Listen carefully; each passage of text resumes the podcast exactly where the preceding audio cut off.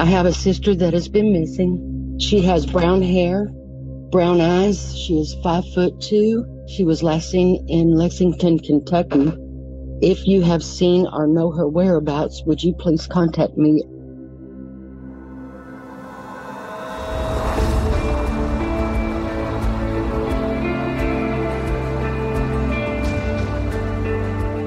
I'm Scott Weinberger, investigative journalist and former deputy sheriff. I'm Anna-Sigga Nicolazzi, former New York City homicide prosecutor and host of Investigation Discovery's True Conviction.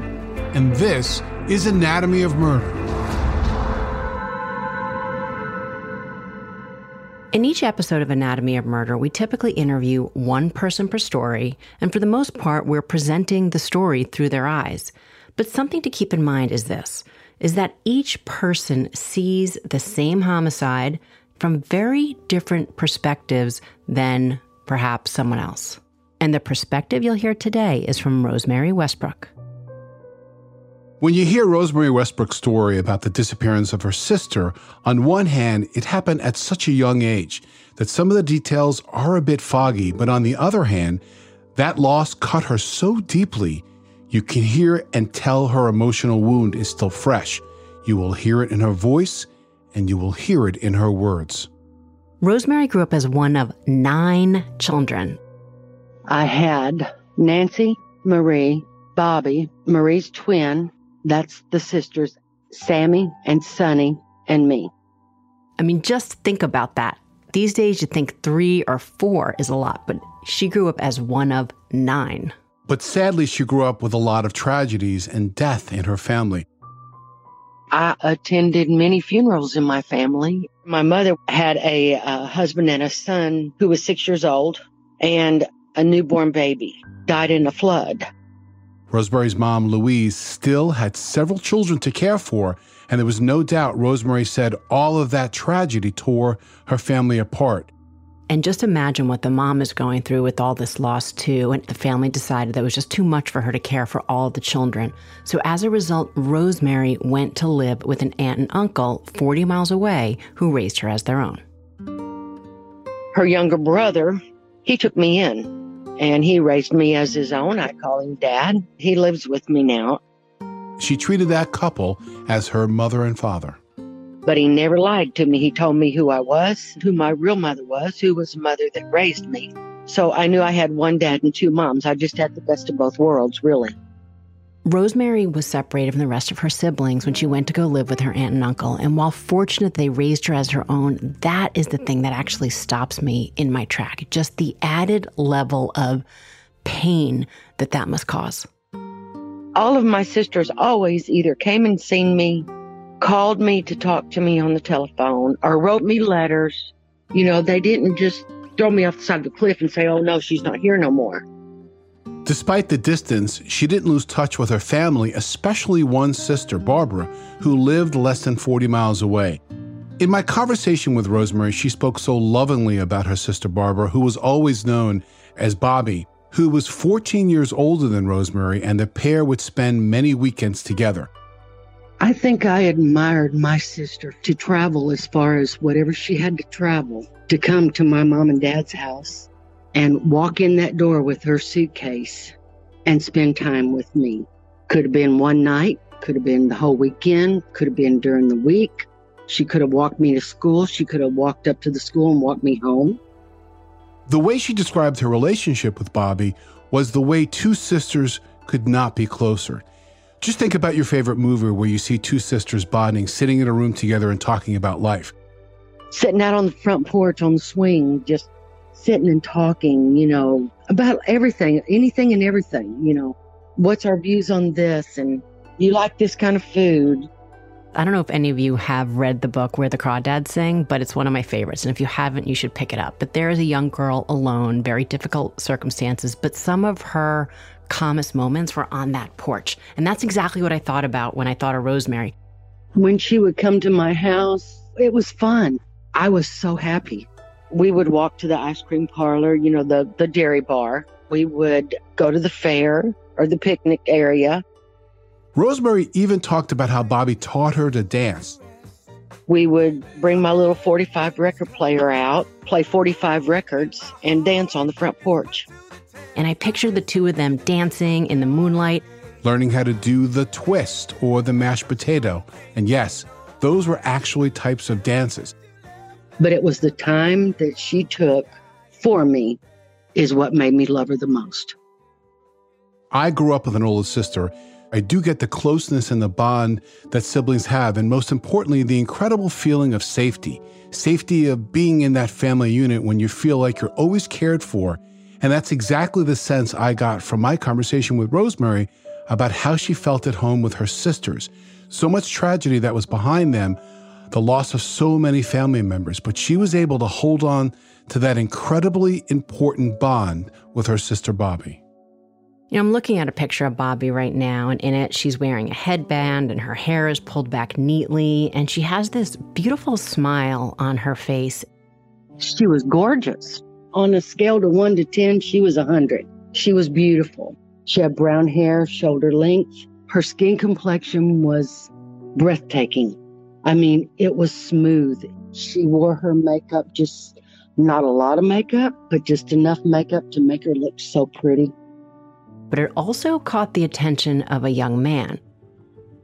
Earl Taylor was already a single father when he met Bobby. He had a two year old daughter, Bonnie, and because of his work schedule, he constantly needed someone to watch his daughter. Earl came into town with a little girl into Centerville, and my mother was working for social services.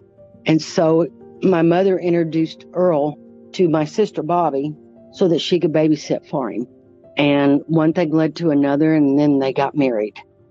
And before heads start to turn about Earl now hooking up with the babysitter, well, he was a young father himself. And so there's only five years apart. They weren't so far apart that there really wasn't that much about it that made too many heads turn. Earl maintained a full time job at a carnival, and eventually Bobby would join him there to work as well. He did run the 18 wheel trucks with the carnival you know, when I think about carnivals, it takes me back to one of my favorite movies from the 80s called Carny, and it starred Gary Busey and Jodie Foster. I picture this being sort of similar. It's a difficult and rough and tumble environment. And for Earl and Bobby, the work was steady. And even though they moved around a lot, they decided to make their way down to Miami, settling in an apartment, but all the while keeping in touch with their family. As the couple moved around, their family grew. They had a daughter who they named Michelle. And just think about life as they lived with this traveling carnival. They moved from town to town, state to state. Communication kept flowing. At times, it waxed and waned. They said they always had contact with her. She'd always write a letter. She would call when she could, you know, after him and her got together. But after a while, it slowed down until eventually all communication stopped that's when they knew something was wrong. What happens next in the story may differ from other media accounts who have profiled the story before, but we're hearing directly from Rosemary, and this is how she describes her point of view of being only 10 years old at the time. I was young. I had a lot of hope. I had a lot of faith. Mom, have you heard for anything from Bobby? No. I just don't think she's going to come back. And I'd always say, Well, I'm going to keep looking. And she'd say, Okay, you go right ahead. As far as young Rosemary knew, Bobby was 24 years old when she went missing. She didn't know why or even the circumstances. There was nothing that we didn't think about that could have went wrong. Maybe she just lost her memory. Now, again, she was 10 years old, so she very likely may have been sheltered from the truth. You know, I think to myself when I had a family member who was actually murdered when I was nine, as I've talked about, my parents did everything to keep that news away from me. And that is not even nearly as close as a sibling who is now up and just disappeared. You have to believe that they kept quite a lot from this young child. The last place that she was at was in Lexington, Kentucky at a fair. And Scott, there's a moment in the conversation that you had with Rosemary that really stood out to me. Let me take you back to a memory for a second. If you could just work with me for a second. Imagine you're 13 or 14 or whatever you were, and you're walking through the state fair, and there's lots of people there. Are you looking at every face that walks by? Could it be her? Could she be there? Walk me through that process of what it was like, if that's what happened. You know, you just touched on something that that just came back automatically when you said that. Walking down the aisle, like the walkway of the, the where they play the games and the rubber ducks. That was the game that she did at the fairs. We always took one big slow loop and we'd walk slow and we'd look at all the people behind those games. You know, we would take pictures and say, Have you seen this girl? Her name's Bobby. What was that like for you as you heard her really go back in time as she remembered these things that she hadn't thought about since she was a child? You know, I always take a deep breath when I ask a question about that. Obviously, I'm thinking it out. But my hope really is is by putting them back in that environment with their eyes closed. No, it's not hypnosis, but it is a technique really to put them in a place to have them picture in their mind. Sometimes it really works and it brings good information. Other times it doesn't. And I was really happy to see that she reacted the way she did and was able to bring us back. I'd say, Is that her up there? Look. I said, Look at that lady, you know, over here in this booth.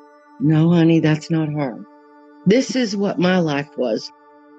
So we know now that Bobby's missing, but the one person who was still around was Earl.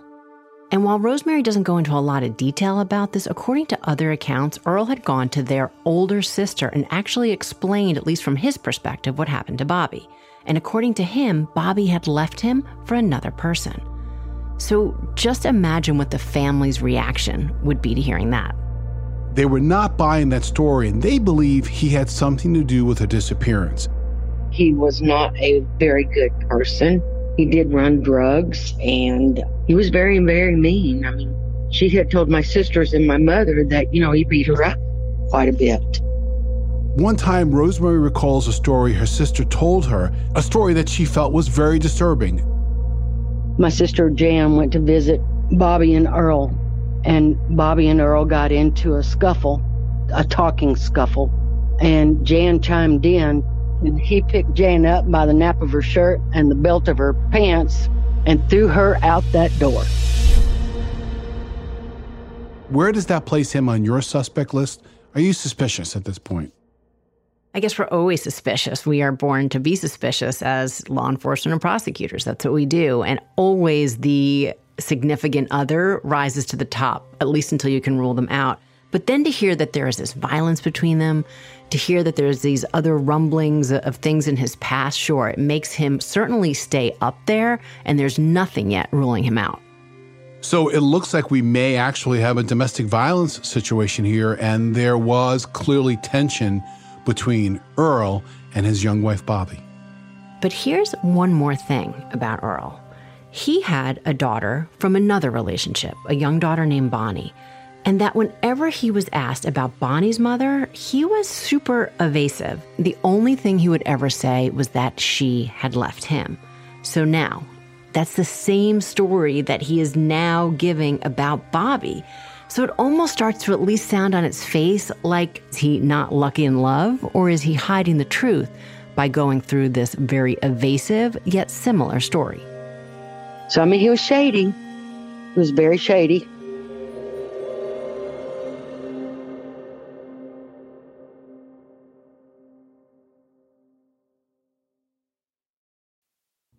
I've always said that information is powerful. So I've got a question for you.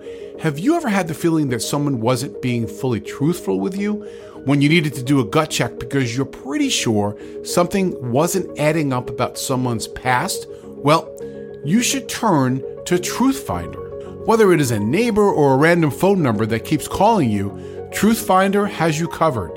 You can search for people by their phone number, address, name, email, and more. Truthfinder can be especially helpful for running confidential background checks on anyone you're planning to meet from online dating apps. If you're on a dating app, you need to be on Truthfinder as well. Truthfinder helps you identify potential threats so you can avoid them and protect yourself. I found the website at truthfinder.com easy to navigate with lots of smart tools and shortcuts. Critical information could be just a few clicks away. Go to truthfinder.com slash anatomy for a special Anatomy of Murder offer. That's truthfinder.com slash A-N-A-T-O-M-Y to access your special offer today. Would you love to learn another language but put it off because you think it's way too hard or you just don't have the time? Then Rosetta Stone is for you. Rosetta Stone is the most trusted language learning program. Choose from one of 25 languages like Spanish, French, Italian, German, Korean, Chinese, Japanese, Dutch, Arabic, and Polish. Fast track your language acquisition with immersive lessons designed to teach you to pick up languages in a natural way. Plus, with Rosetta Stone's TruAccent feature, you'll get feedback on how well you're pronouncing words. I found when it came to traveling abroad, speaking the language in the country I visited made it a true immersive experience thanks to Rosetta Stone. Don't put off learning that language and there's no better time than right now to get started. For a very limited time, Anatomy of Murder listeners can get Rosetta Stone's lifetime membership for 50% off. Visit rosettastone.com slash anatomy. That's 50% off unlimited access to 25 language courses for the rest of your life. Redeem your 50% off at rosettastone.com slash anatomy today.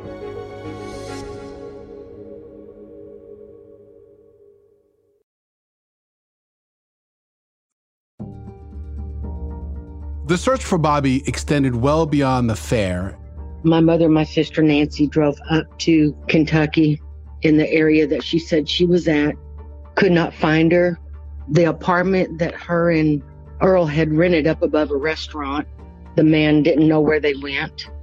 They explored many different avenues, including filing a missing persons report in Florida, where Bobby and Earl had moved to, where the family lost all contact with her think about the lifestyle that Bobby and Earl led really on these traveling carnivals and the challenges for law enforcement in having to even look into a missing persons case like this.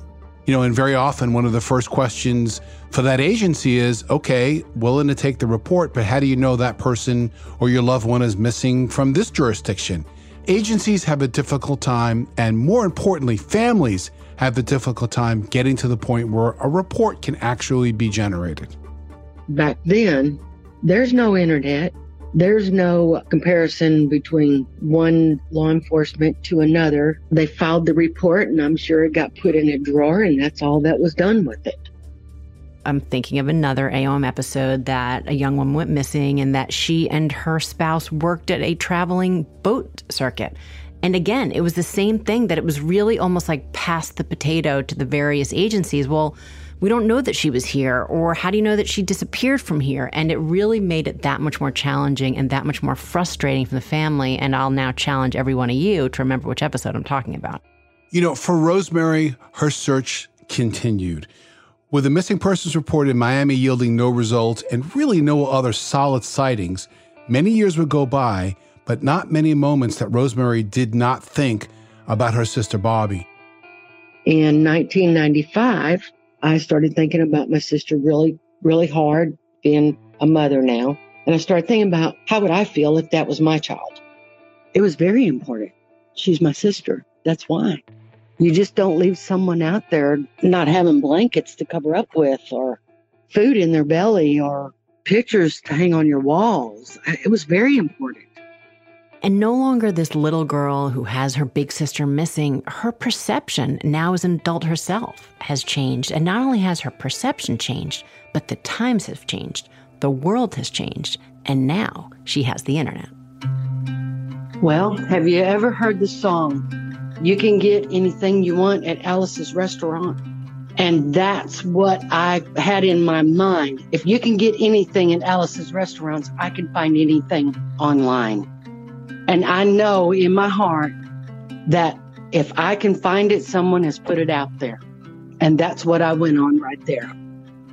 Rosemary went online and she went searching and she kept track of everything that she found, every piece of information that she could try to piece together. And not only did she collect it, but all these years later, she still kept it. I have a, a box up in my attic that has a notebook. If you give me just a few seconds to get there, give me just a minute. You know, Scott, tell me what you were thinking as you could actually hear, because I heard it as I was listening to the interview. Do you know where my Bobby box is? Rosemary going from room to room searching from the notebook. Okay, I have my notebook here. She looked at it and it was an experience that we went through with her as she was doing it. If you let me find it. God, I'm going through many, many pages of emails and newspaper clippings. I felt like I was traveling down memory lane with her, but the journey appeared to be a little bit painful at the time. I did a U.S. search, found 800 Bobby Taylors. and you know, people have memory boxes. Well, she still has one for her sister. And in there, she actually still has what she wrote up on a website in her search for her sister. I had posted, I have a sister that has been missing. She has brown hair, brown eyes. She is five foot two. She was last seen in Lexington, Kentucky. If you have seen or know her whereabouts, would you please contact me at the email below? She was going to create an ad to hope that somebody out there would put two and two together. Well, I knew that if I didn't put it out there, I'd never get my answers. Everyone else had filed police reports and done everything else that they could. But I went at it a way that I knew I could get answers if the right person just seen it. Three years after placing that ad, a unique thing happened. Somebody responded, somebody who appeared to really actually have information. Basically, it said, I think I know who your sister is or where your sister is. I printed that email out and I took it over to my dad. And I said, Daddy, what do I do? I thought it was somebody just trying to make money off of me, you know, a scam artist or something. They'd been down this road before with false leads. He said, You need to finish what your mama started a long time ago and couldn't finish. So I went back home. I sat down at my computer and I replied to this Todd Matthews. My name is Todd Matthews. I responded with, I think this could be your sister.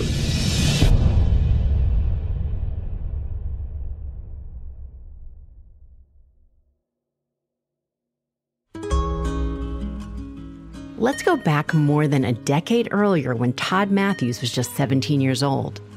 And in walks another high school student that grabs his attention. I saw her in the lunchroom, the cafeteria, and I told my best friend sitting next to me, I said, That's the girl I'm going to marry. And then she ended up in my study hall later that day. It was Halloween, and he and a girl named Lori were swapping ghost stories. Here's where the story takes an interesting turn.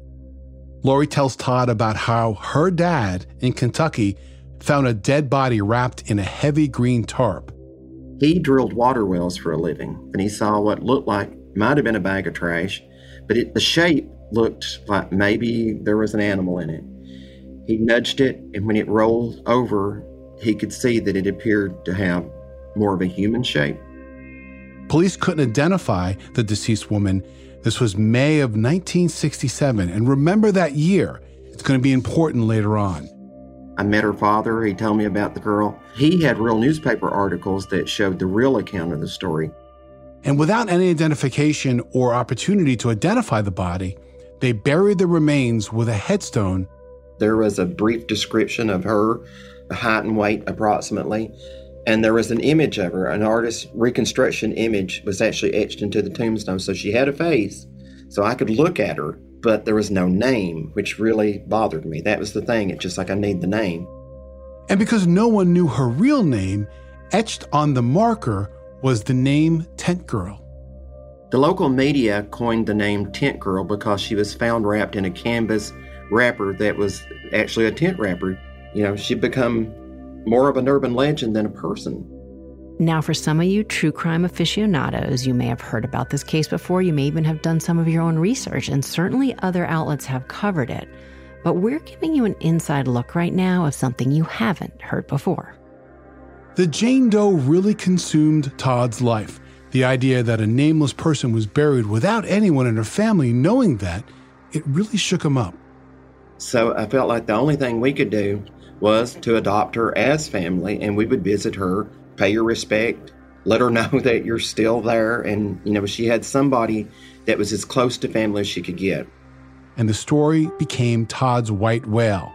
That was the thing. It's just like I need the name. So the mission was to always try to find family. It is the albatross around his neck, this woman he had never even met that he just can't stop thinking about. So there was lots of nights of searching and looking through different websites. If I was working on the tent girl story and things were just going wrong or I, wasn't making any progress, I'd say, you know what, I'm just going to put this aside as something that it's not going to be possible. I would have such feelings of just grief and sadness and guilt that I had to go back and pick it up and try to work on it some more. What was it about this story, this woman whose body sat in a gravesite, that so caught his attention? And you come back, or at least I do, to some of the past, Todd's and Rosemary's. Todd had experienced tragedies within his own family, somewhat similar to Rosemary. The two of them, Rosemary and Todd, they're somewhat like kindred spirits. I was two years old when my sister passed away, and then my brother was in 1979. He lived two days and he passed away. Then, all these years later, he sees Rosemary's posting, and based on the where and the way she described where her sister had been when she went missing, he right away thought that the woman that Rosemary described, this Bobby, was Tent Girl. I responded with, I think this could be your sister. Instead of her with a crazy story, your missing sister could actually be an urban legend in this town that people pay homage to and bring flowers to. And she's become so much more than what you realize. At least I, I didn't have to try to talk through that on the telephone to her. I could take a look at this and let's talk. And we did. Now, some of you may be thinking Todd is either extremely obsessed or fascinated with this case. But if you use either of those, the fact that he saw Rosemary's message was for him an opportunity to explore this even deeper and maybe help solve a disappearance. I feel like he knew who my sister was. We felt like this was the tent girl and Barbara Hackman were the same person. And he knew that that was my sister? We believed that. We compared photographs. So, after comparing dates and swapping stories about Todd's tent girl, Todd told Rosemary to reach out and file a missing persons report to get the ball rolling. And Rosemary definitely didn't expect the response she got. I had filed a police report with the Lexington Police Department. I guess he thought I was crazy. Just was really hard on me. How do you know she's missing? How do you know she just didn't want to stick around? And I said, uh, normally she contacts us, and we've had no contact from her. Well, how do you know it was from Lexington where you're calling here? I said, because, you know, Mr. Matthews told me to inquire about the tent girl. Well, who's the tent girl? He was just rather really snotty with me. By the time I got off the phone with him, I was crying because, you know, he had me in tears. Yeah, it does sound like it was harsh. I had my sister in law, Jennifer, make a phone call to the local sheriff in Scott County, Kentucky. She actually knew him. She knew who he was. She lived there. So it took a couple of days and he called me back. And then I just started describing what I'd found. And he was very excited. And, you know, the demeanor changed to, oh my God, we got to get the pictures. We got to do this. So it just escalated very quickly after that. I did get to talk to Sheriff Hammonds. He said, I'll tell you what. He said, let me, he wanted to call and talk to a uh, medical examiner even though there was an advanced state of decomposition when they found her body back in May of 87, they would need more to do the ID. The next day, he called me back and he says, Have you got pictures of her? Yes, I have pictures. He took them over to Emily Craig, who was a medical examiner then. She's seen a likeness between her and I. You know, here we are, we're in the 80s, DNA science was making great strides. So clearly, the investigators are thinking we need to extract DNA, and you know what that means, Anna-Sigga. The only way that you're going to get DNA in this case is if you exhume the body. You know, for Rosemary, exhuming the body would really be the only opportunity for DNA to hopefully make an identification. And she told me in my conversation that she felt in the beginning that it was disturbing the dead I'm not sure how I feel about that. Once you lay someone to rest, they're supposed to stay there. And that was a real concern of hers. But her husband said something that I think was really unique and I thought was really on point. And my husband told me, he said, honey, no matter whether this is your sister or not, they can take DNA and find who she belongs to. And once he said that, I was okay. I mean, I knew that you're not supposed to disturb the dead, and God, please forgive me. But if it served to be advantageous to another family, another mother, another father, then that was a good thing to do. You know, even today, getting DNA results is often not very quick, and certainly back then, it took a while.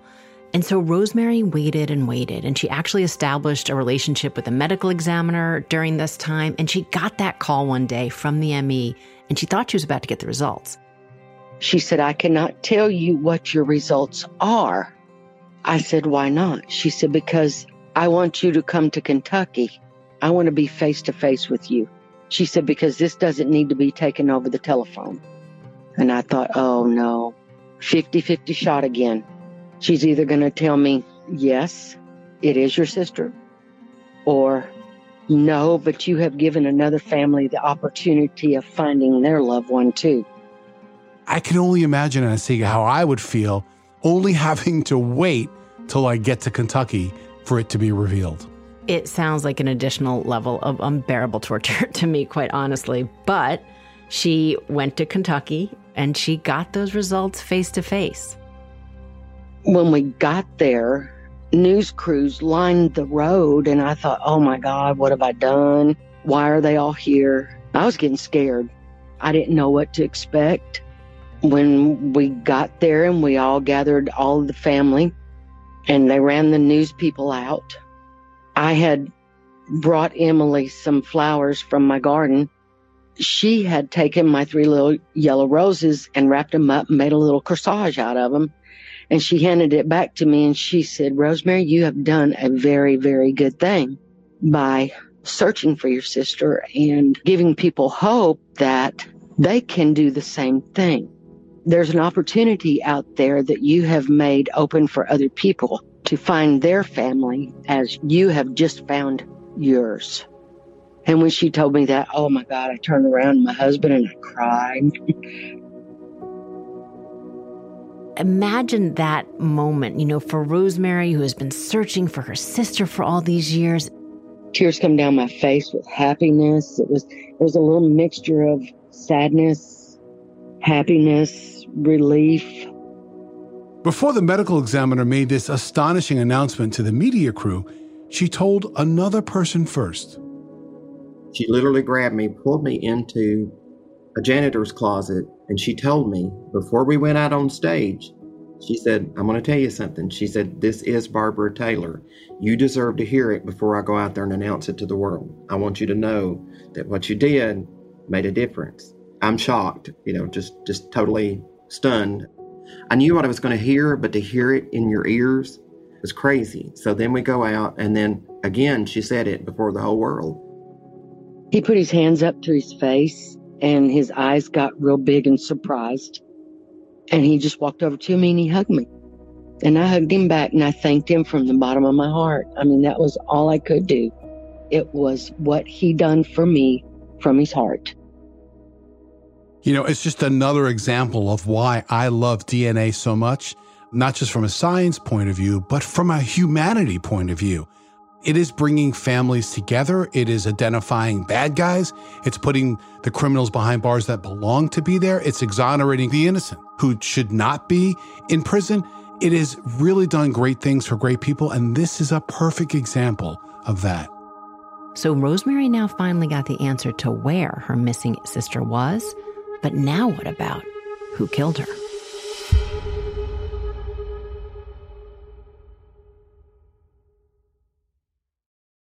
When booking with other vacation rental apps sounds like this. This place doesn't look like the pictures. Ah! Is there a door behind all those spiders? It's time to try one that sounds more like a vacation.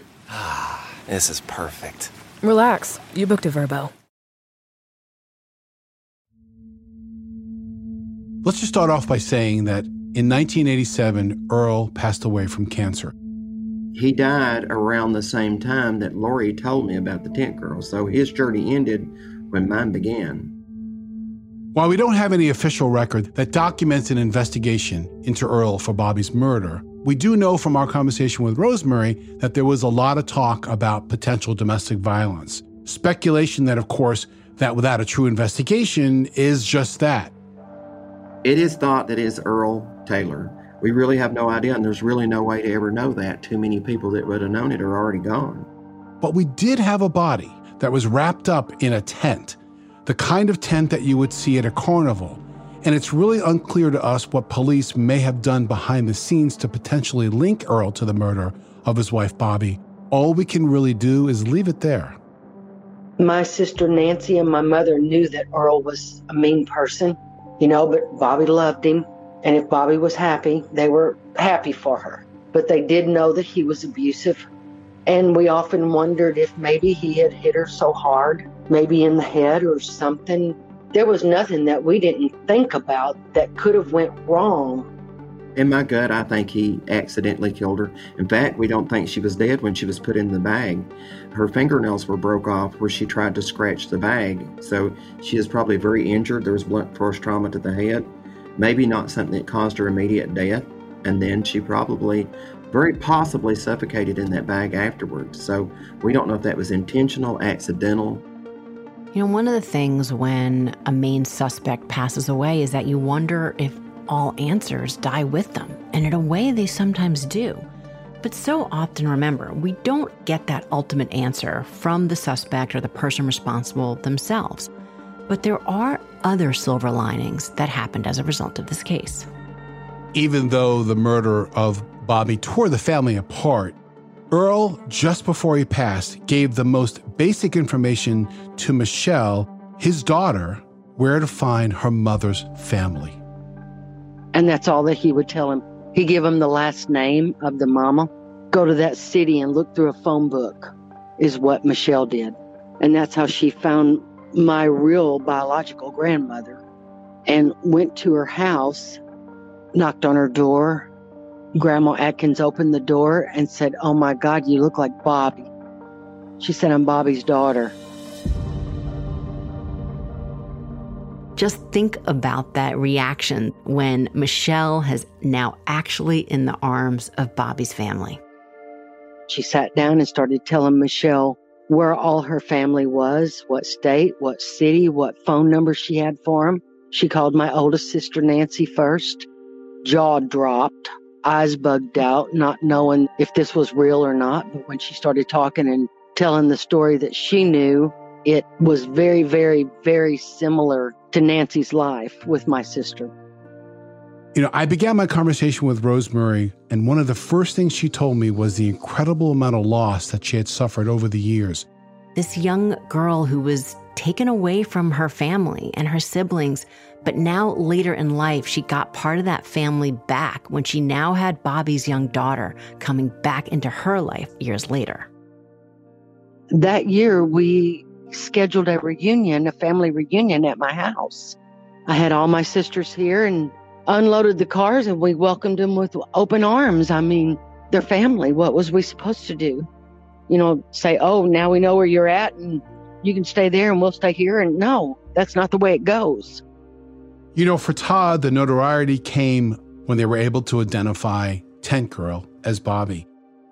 So the world changed that day that day that that was announced and everything went out to the world, the world started coming back to me. I started getting telephone calls from law enforcement that, hey, I have a Jane Doe or I have a missing person. Can you put them on the internet? And then I was hearing from other cyber sleuths that were still working on things. And then what we did at the time was it was the beginning of the cyber units. It was the start of the Doe Network. We were laying the cornerstone of something that was much bigger than what we did. Over the years, you know, we've done several stories that the Doe Network were instrumental in assisting investigations in missing persons and, of course, Jane Doe homicides. And what an amazing organization that is actually run by volunteers to try to connect these people who have become the Janes and John Does to try to give them back their names and give the families who are still out there searching answers. And a completely fascinating aside you know the high school classmate that told Todd about Tent Girl? Well, after that day, they started to date, and within nine months, they got married. You know, the funny thing is, at the time, it might have looked like a total wild goose chase, but actually, my whole future was in front of me at the time. The woman that was going to be my wife, to bear me two sons and two grandsons, a wonderful daughter in law. Here I am, 34 years later, we're still talking about Tent Girl. It's affected every particle of my life. And something else that Rosemary said will always stick with me. It's a statement about the man who was on a mission to find the missing and give a name to so many Jane Does. I knew it only would take one person, and that person found me. You know, I believe Todd Matthews is doing some really important work, the type of work that some would even consider God's work. There's these different connectors here that really goes with the thought of how people pick up the torches for one another. Todd's father in law had this find that then Todd picked up the torch to get answers to the body that his father in law found. Rosemary's mother lost her daughter, disappeared, and spent her years searching for her child. Well, Rosemary picked up that torch and finally got the answers about where Bobby was and what had actually happened to her. And for so many of these cases, people pick up the torches to help people they sometimes haven't even met.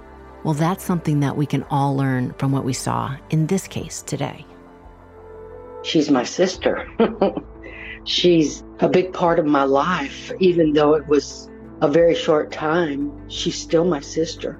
And if someone listening to this who has someone missing, if I could help one person not to give up hope and to keep searching because the answer's out there.